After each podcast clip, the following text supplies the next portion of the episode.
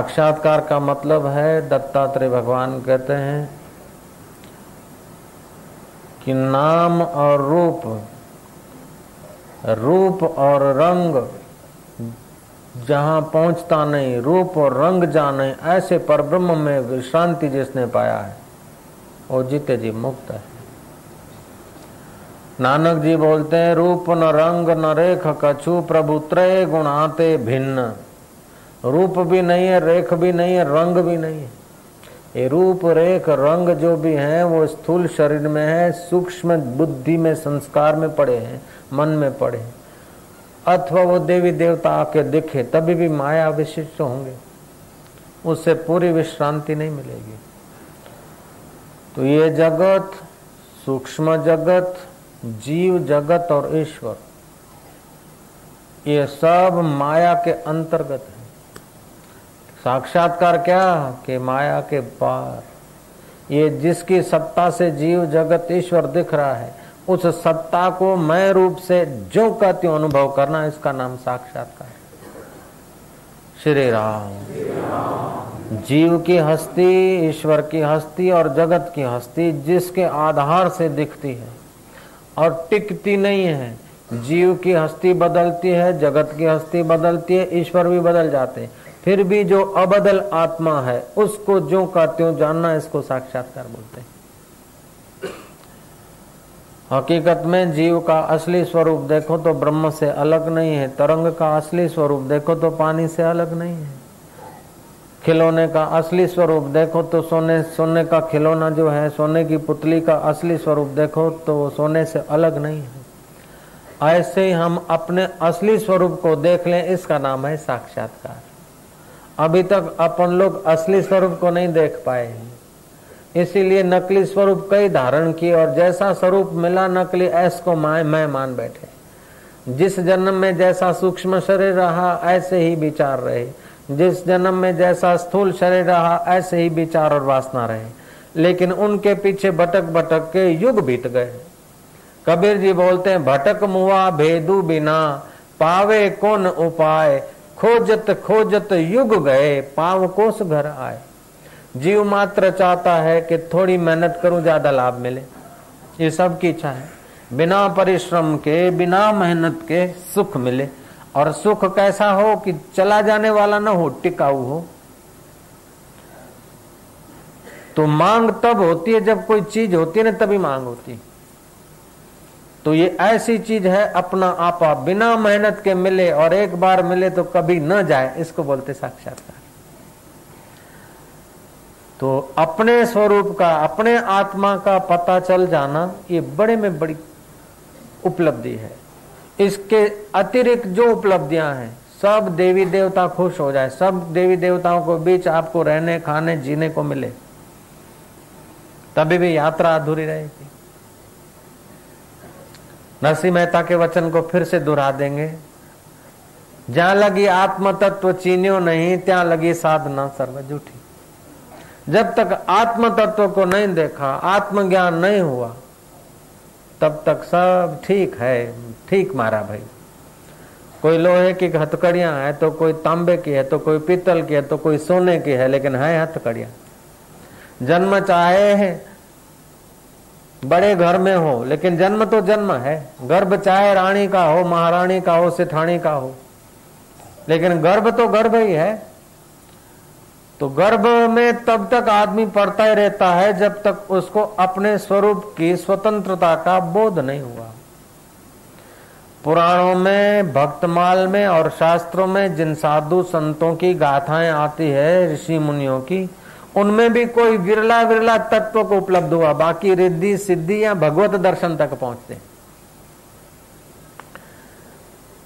तो अत्यंत जिसके भाल के भाग भले होते हैं, उनको ब्रह्मवेता गुरु मिलते हैं। और अत्यंत वैराग्यवताम समाधि ही।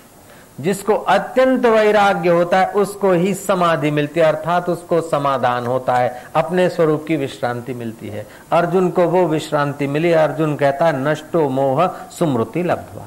श्री कृष्ण थे, तब तक मोह नहीं गया। लो।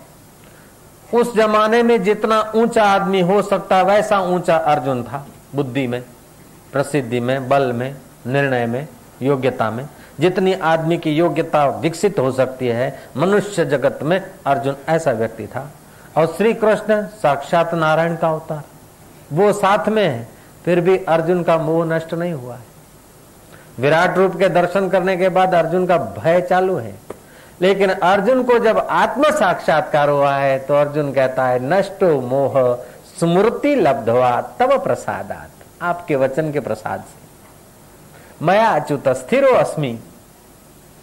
गत संदेह करिशे वचनम तव।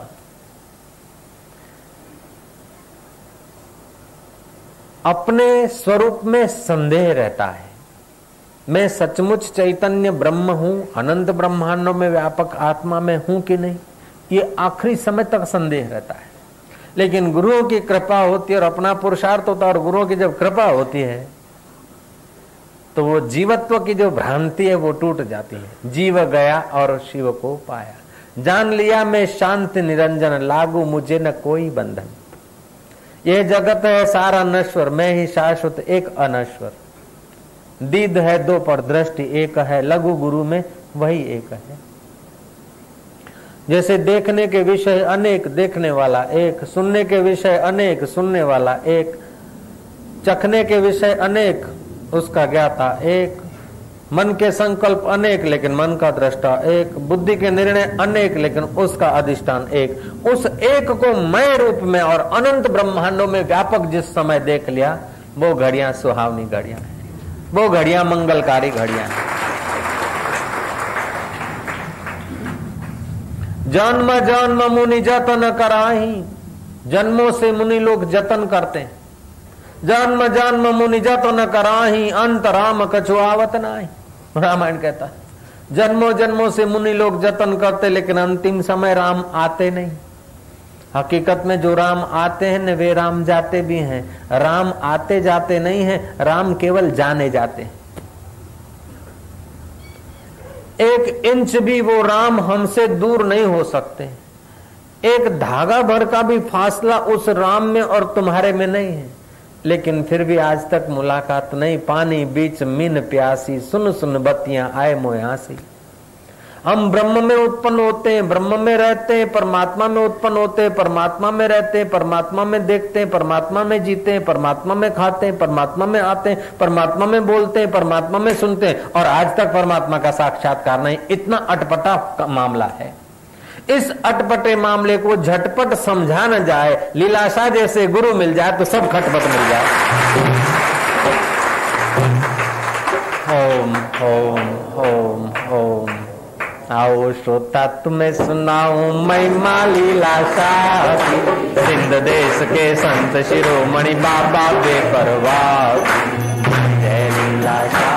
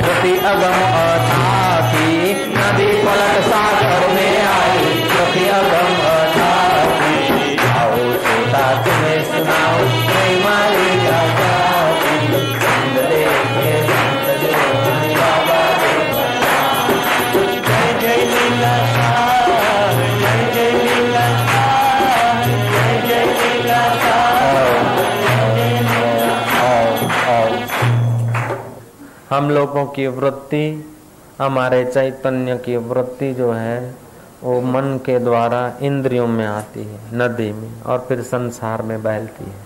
अब वो जो वृत्ति है संसार में, चाहे भोगों के पीछे घूमे, चाहे देवी देवता के पीछे घूमे, लेकिन वृत्ति बहिर्मुक्त तो होती है। जब गुरुओं की कृपा होती है तो नदी पलट फिर सागर में आ जाती है।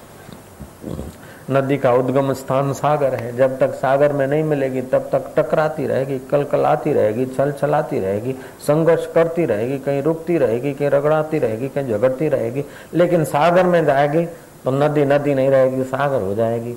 ऐसे ही हमारी वृत्ति कभी रूप में टकराती, कभी शब्द में, कभी स्पर्श में, कभी भूत में, कभी भविष्य में, कभी कल्पनाओं में, कभी मनोराज में, कभी निंद्रा में, कभी तंद्रा में। कभी भलाई में, कभी बुराई में, कभी अध, कभी उध। ये जीव चौरासी चौरासी लाख योनियों में भटकता रहता है। लेकिन गुरुओं की जब कृपा होती है तो ये वृत्ति जो है, इंद्रियों के द्वारा ऐहिक जगत की भ्रांति छोड़कर अपने स्वस्वरूप में मिल जाती है। स्वस्वरूप में मिल जाती तो फिर उसका जन्म मरण खत्म हो जाता है। फिर उसके वास, अविद्या निवृत्त हो जाती है। तो एक पर ब्रह्म परमात्मा है, उसको न जानना, उस, उसका नाम है अविद्या, अज्ञान। तो उसको कारण शरीर बोलते हैं। कारण शरीर है तो फिर सूक्ष्म शरीर बनता है। सूक्ष्म शरीर है तो उसकी डिमांड जो है, देखने की इच्छा, सुनने की इच्छा, बोलने की इच्छा, खाने की इच्छा तो फिर स्थूल शरीर बनता है।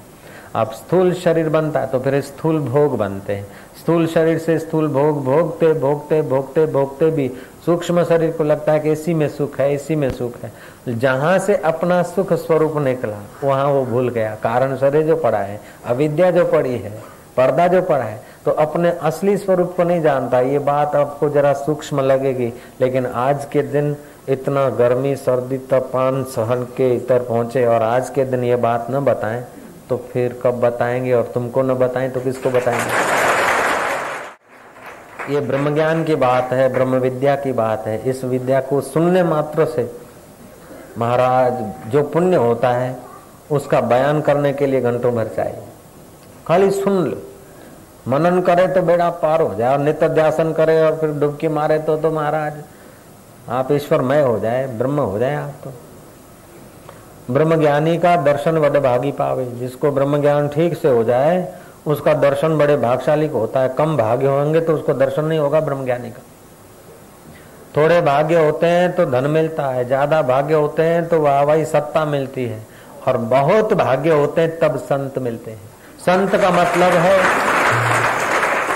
संत का मतलब है जिनके जन्म मरण का अंत हो गया, जिसकी अविद्या का अंत हो गया, जिसके आत्मा और परमात्मा की दूरी का अंत हो गया, उसको संत बोलते हैं।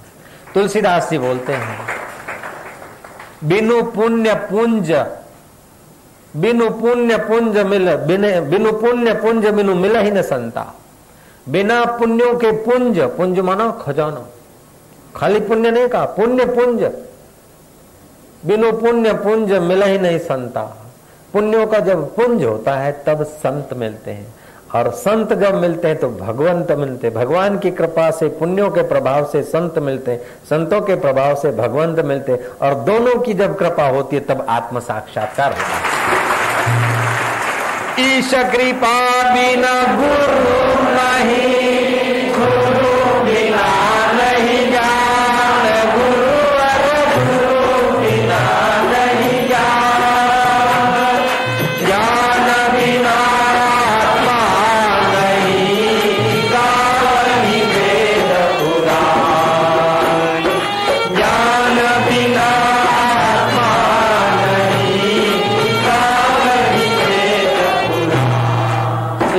जैसी कृपा के बिना, पुण्यों की कृपा के बिना गुरु नहीं मिलते और गुरु के बिना ज्ञान नहीं मिलता। गुरु का मतलब ये नहीं कि थोड़ा बहुत भजन सीख लिया, थोड़ा बहुत त्राटक कर लिया, थोड़ा बहुत बोलने की छटा सीख ली और गुरुदेव कहा करते थे, गोपो विजी टोपो, गिसकी बैठो गादी थे गोपा टोपा डाल के गद्दी पे बैठ गया, गुरु बन गया। फूंक दे दिया, मंत्र दे दिया, माला पकड़ा दिया, गुरु बन गया। आजकल तो गुरुओं का राफड़ा पैदा हो गया, गुरु गुरु गुरु गुरु। विवेकानंद बोलते थे, गुरु बनना मतलब शिष्यों के कर्मों को सिर पर लेना है, जवाबदारी सिर पर लेना है। गुरु का मतलब है जो अपनी आध्यात्मिक शक्तियों का दान करने के लिए सिंहासन पर बैठा आज तो हर दरिद्र सहस्त्र मुद्राएँ दान करने का दावा करता, होता उसके पास कुछ नहीं। जय जय। गुरु लोभी, शिष्य लालची दोनों खेले दाव, दोनों डूबे बावरे चढ़ी पत्थर की नाव, कबीर जी ने कहा। एक राजा रोज ऐसे गुरुओं से कथाएँ, वार्ताएँ सुनता था, लेकिन उसको तसल्ली नहीं, शांति नहीं, आखिर कबीर जी के पास आए काशी नरेश, कबीर जी ने कहा अच्छा तो मैं राज दरबार में पहुँच जाऊँगा। कौन पंडित, कौन गुरु तुम्हारे को कथा सुनाते हैं? अठारह साल से तुम सुन रहे हो और शांति नहीं मिली? देखा कि सुनाने वाले तो बड़े विद्वान तो हैं हैं खूब बराड़ा पाड़े धम धमाट बोले भजन भी एवा गाय કે હા હા હા જાણે ગુરુ ભક્તિ તો એમના જ માં ફૂટી નીકળી હોય શ્રી રામ એ બધા રાગ રગણીઓ બધું જાણે કે જપ તપ તીર્થ જોગનું ફળ ऐसा ऐसा गाय महाराज श्री राम कबीर ने कहा कि जिनसे ज्ञान लिया जाता है, जिनसे शांति की अपेक्षा है तो उनके कहने में चलना पड़ेगा। राजा बोला, महाराज, आप, आपके मैं चरणों में हूँ, आपके कहने में चलूँगा। आप शांति दान करो। बोले, मेरे कहने में चलो, वजीरों को कह दो कि जैसे कबीर जी कहें, ऐसे करो। वजीरों को कह दिया कि मैं राजा नहीं, ये महाराज हैं। महाराज जी को सिंहासन पर बिठा दिया, कबीर जी को। काशी नरेश के सिंहासन पर विराजमान हो गए। अच्छा। बोले, वजीरों, में तुमको हुक्म करता हूँ जो कथा वो सुना रहा है ना पंडित, उसको एक थम्बे से बाँध दो और राजा को दूसरे थंबे से बाँध दो। राजा ने कहा, भाई गुरु जी क्या आ गया बांधो बांधो। राजा बंद गया। पंडित भी बंद गए। फिर कबीर जी ने कहा पंडित को कि, पंडित, देखो, राजा कई वर्षों से तुम्हारी सेवा करता है, तुम्हें प्रणाम करता है उससे छुड़ाओ। पंडित ने कहा, मैं कैसे छुड़ाऊं? मैं बंधा हुआ हूँ तब कबीर ने कहा बंधे को बंधा मिले छूटे कौन उपाय सेवा कर निर्बंध की जो पल में दे छुड़ाए जो स्थूल शरीर में बंधा है सूक्ष्म शरीर में बंधा है विचारों में बंधा है कल्पनाओं में बंधा है ऐसों को तो हजारों वर्ष उनको सुनते रहो सुनाते रहो महाराज कुछ काम नहीं होगा બંધે કો બંધા મિલે છોટે કોણ ઉપાય એ પેલો એક થાંભલે બાંધેલો છે અને તું બીજા થાંભલે બંધાયેલો છે હવે પેલો તને છોડાવે તો છે છોડાવશે પેલા તો એને છૂટવાનું કરો કે ऐसे जीव हकीकत में किसी कल्पना में किसी धारणा में किसी मान्यता में बंधा हुआ होता है पहले तो तमस में बंधता है महिषासुर आदि में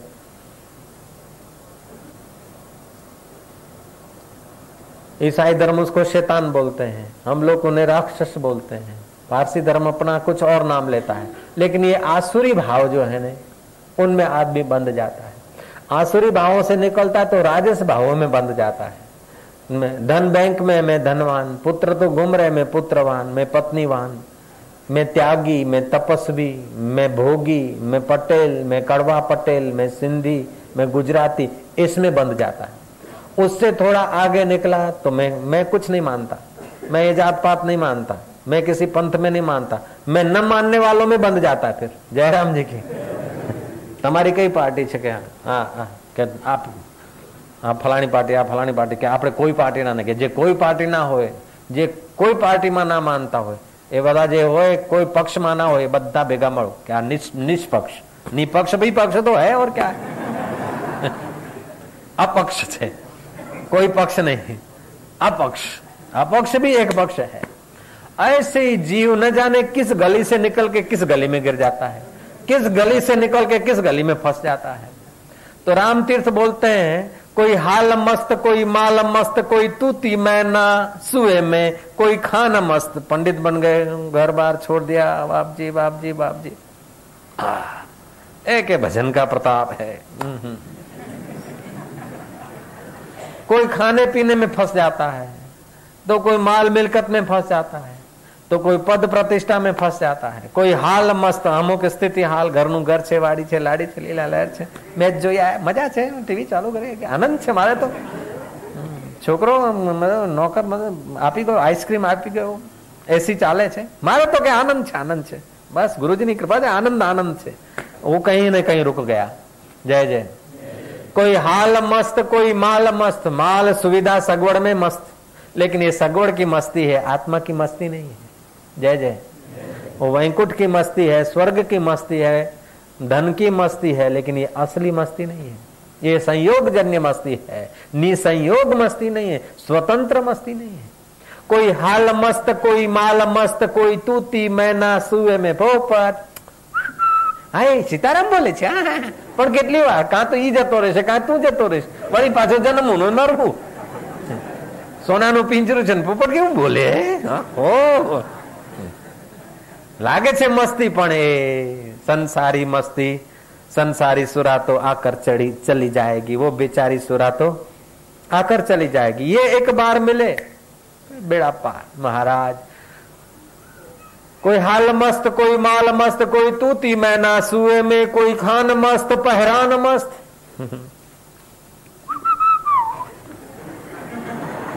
लेकिन ये मस्ती भी टिकाऊ नहीं है कोई खान मस्त पहरान मस्त कोई राग रगिनी दोहे में ओ शायरी आती है फर्स्ट क्लास कोई दोहे आ रहे कोई राग रगिनी आ रहे हे रे वाणिया रे वाणिया रे दे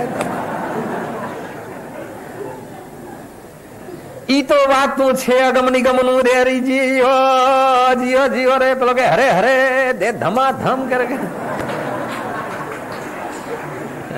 એ તંબુરા અને મંજીરાનું સુખ છે આત્મ સુખ નથી લયા कोई राग रगीनी दोहे में, कोई अकल मस्त, बहुत बुद्धिमान, मानस को परख जावे, सुख दुख का बयान कर लेवे, वेद वेदांत का उपदेश दे देवे, बाल की खाल उतार देवे, इतना कुशल विद्वान। कोई अकल मस्त, कोई शकल मस्त, कोई चंचल ताई हासी में, एक खुद मस्ती बिन और मस्त सब बंधे अविद्या फांसी में। कोई योग मस्त कोई भोग मस्त कोई रिधि मस्त कोई सिद्धि मस्त रिद्धियों सिद्धियां भी होती है उसी में संतुष्ट हो जाते हैं જે કહ્યું એ થઈ ગયું બાપજી આપ અમેરિકા ગયા હું તો ખૂબ ખૂબ રેડી એવી રેડી એવી રેડી કે મને ઊંઘ ન આવી મારો છોકરો મારો છોકરો કે બા તને શું છે મારી બહુ આવીને મને પગ દબાવે પણ બાપ તમારા દર્શન વિના મને કાં ચેન પડે કાંઈ નહીં. મારા બાપુ વયા ગયા, બાપુ બાપુ બાપુ કરીને હું માંડ ઊંઘું. ઊંઘ આવે ને જોઉં કે મારા બાપુ ઊભા છે. હું બાપુ પગલા પકડવા ગઈ બાપુ તમે વયા ગયા. ઈ બાપુ જનતાનગરની વાત કહું તમને, હમણાં ચિઠ્ઠી દઈ દી તમને. આ પડી જો ચિઠ્ઠી બાપુ, ઈ બધા અનુભવ થયા. लेकिन ये अनुभव भी आखिरी नहीं है। सितारों से जहाँ कुछ और भी है, इश्क के इम्तिहा कुछ और भी है।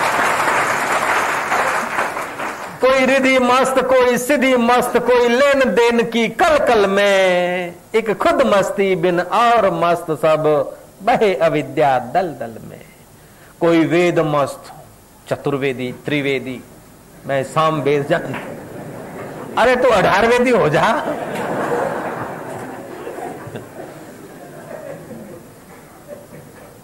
कोई वेद मस्त की तेब मस्त, कोई मक्का में, कोई काशी में। हम मक्के जाएँगे। मैं तो दो बार मक्के गया। मैं तो एक बार, अपने तो मक्के में ही रहते हैं। तो मक्के में तो क्या रहे मक्के में और हज़ारों लाखों आदमी रहते हैं। मैं मक्का करके आया हूँ। मक्का में जाऊँगा, मैं काशी में जाऊँगा। काशी में लाखों लोग रह रहे हैं। मक्का में काशो, लाखों लोग रह रहे हैं। मक्का में गया तो क्या हुआ? काशी में गया तो क्या हुआ महाराज? जब तक तू अपने आप, अपने घर में नहीं गया, तब तक भटकना ही भटकना है। देखा अपने आप को, मेरा दिल दीवाना हो गया। ना छेड़ो मुझे, यारों में खुद पे मस्ताना हो गया। जब तक ये अपने खुद की मस्ती प्रकट नहीं हुई, तब तक यात्रा चालू रखो। चरे वेती चरे वेती चरे वेती। एक घटित घटना मैं तुम्हें सुनाना चाहता हूँ। मेरे गुरुदेव के सामने मैं ज़्यादा बोल भी नहीं सकता, पूछ भी नहीं सकता, क्योंकि अदब उतना नसीब जितना अदब होता है ना गुरुओं के प्रति, उतना ही लाभ होता है। कि बाप जी आत्म साक्षात्कार कराओ। बाप जी मैंने, तुम्हारा दर्शन था बाप जी अनुष्ठान करूँ नहीं। अदब। अदब से ही कुछ लाभ ज़्यादा होता है। तो हम कुछ बातें तो बाबा जी से पूछ भी नहीं सकते थे। मैंने सुना कि बाबा जी के जो मित्र संत हैं, वो साथ में ही रहे होंगे, साधना किए होंगे तो बाबा जी गुरु जी के विषय में कुछ जान तो रहते थे उत्तर काशी गंगागिर महाराज उनका नाम था। तो मुझे पता चला कि स्वामी जी के साधना काल में वो साथ थे। तो मैं गंगागिर बाबा के दर्शन करने गया। उनकी उम्र सत्ताणु वर्ष की थी। ताणु या सत्ताणु वर्ष। तो मैंने कहा कि ऐसे ऐसे मैं इसी कारण आया हूँ। तो उन्होंने बाबा जी के विषय थोड़ा बहुत बताया।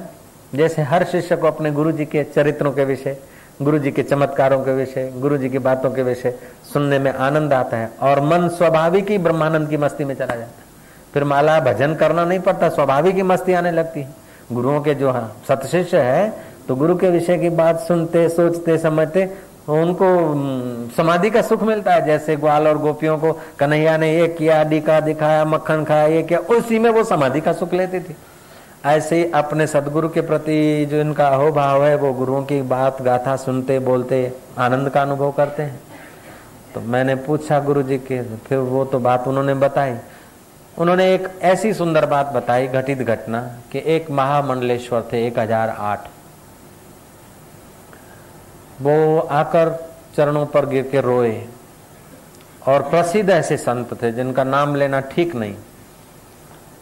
जिनके हरिद्वार में भी आश्रम है, ऋषिकेश में भी आश्रम है, दिल्ली में भी आश्रम है और महाराज वो प्रसिद्ध संत। वो चरणों पे गिर के रोए। तो पूछा, क्यों रोते हो महामंडलेश्वर? तुमको क्या तकलीफ़?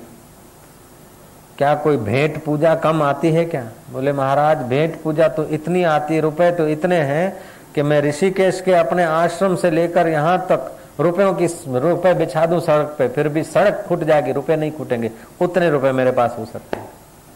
तो क्या शिष्य दगाबाज निकले, धोखेबाज हुए क्या? गद्दारी किया शिष्यों ने, तभी रो रहे हो? बोले, महाराज, शिष्यों ने गद्दारी की, ऐसी बात नहीं, और उनकी मुझे परवाह भी नहीं। शिष्य तो ऐसे ऐसे मेरे पास है कि ऋषिकेश से यहाँ तक दाएँ और बाएँ शिष्य बिछ जाएँ और उनके बाल बिछा दे और उन पर मैं कदम रखकर यहाँ पहुंचू। ऐसे ऐसे शिष्य, वफादार शिष्य हैं। शिष्यों की खोट नहीं। और शास्त्रार्थ में महाराज में वेदांताचार्य, न्यायाचार्य और लघु कौमते आदि, ये जो ग्रामर है, संस्कृत का, उसका तो मैं आप जानते हैं दर्शन शास्त्री हूँ मैं। दिन को रात साबित कर दूँ तर्क शास्त्र भी मेरे कमांड है। रात को दिन साबित कर दूँ, ब्रह्म को जीव साबित कर दूँ, जीव को जगत साबित कर दूँ, जगत को ब्रह्म साबित कर दूँ। महाराज काली को शिव साबित कर दूँ, शिव को काली बना दूँ। ऐसा तर्क से मैं सिद्ध कर दू। शास्त्रार्थ में तो मैं पंडितों को, विद्वानों को परास्त कर तो फिर कमी किस बात की? जब शास्त्रार्थ में सर्वमान्य विजेता हो, धन में सर्वमान्य विजेता हो, शिष्यों में श्रद्धालु में सर्वमान्य हो, एक हज़ार आठ हो, आश्रमों की कमी नहीं तो कोई और आश्रम बनाना कि महाराज, ये झंझट की ज़रूरत नहीं। तो क्या चाहिए? महाराज लोग तो मुझे महामंडलेश्वर एक हजार आठ स्वामी फलाना फलाना गिरी महाराज बोलते हैं लेकिन शास्त्र में सुना है कि तरती शोकम आत्मविद आत्म साक्षात्कार का रस नहीं आया मैं वेदांत पर प्रवचन खूब करता हूं જય જય એવા બરાડા પાડી પાડીને બોલું છું કે સામે વાળો સમજે કે બસ એ જ બરાબર છે પણ મહારાજ હૃદય ઠાર विश्रांति नहीं तब उस महामंडलेश्वर को बताया गया कि अब शिष्यों को मत बताओ कि मैं फलानी जगह हूँ। यहाँ से हिमालय के अमुक गाँव में अमुक कोई अच्छी जगह लगे, गाँव से दो तीन माइल दूरी पर एक झोपड़ी बनाओ। जो सुना है, सोचा है, समझा है, उसको अपने आप में बिठाओ।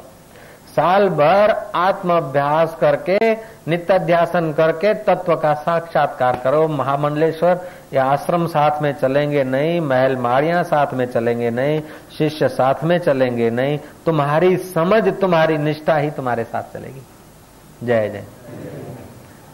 और उस मंडलेश्वर ने ऐसा ही किया और किसी को खबर नहीं दी और गाँव के बाहर किसी दूरी पर अज्ञात, अनजाना सा साधारण आदमी होकर वो मंडलेश्वर साल भर रहा, तब उसे ब्रह्म साक्षात्कार होगा जब इतना महामंडलेश्वर साल भर परिश्रम करने के बाद उसका वेदांत उसके हृदय में जमा, तब ये बात याद आती है तो गुरु लोग ऐसे ऐसे कृपालु होते हैं कि जरा सा पंचदशी का सातवां प्रकरण चालू करा के थोड़ी सी रहमत कर दी।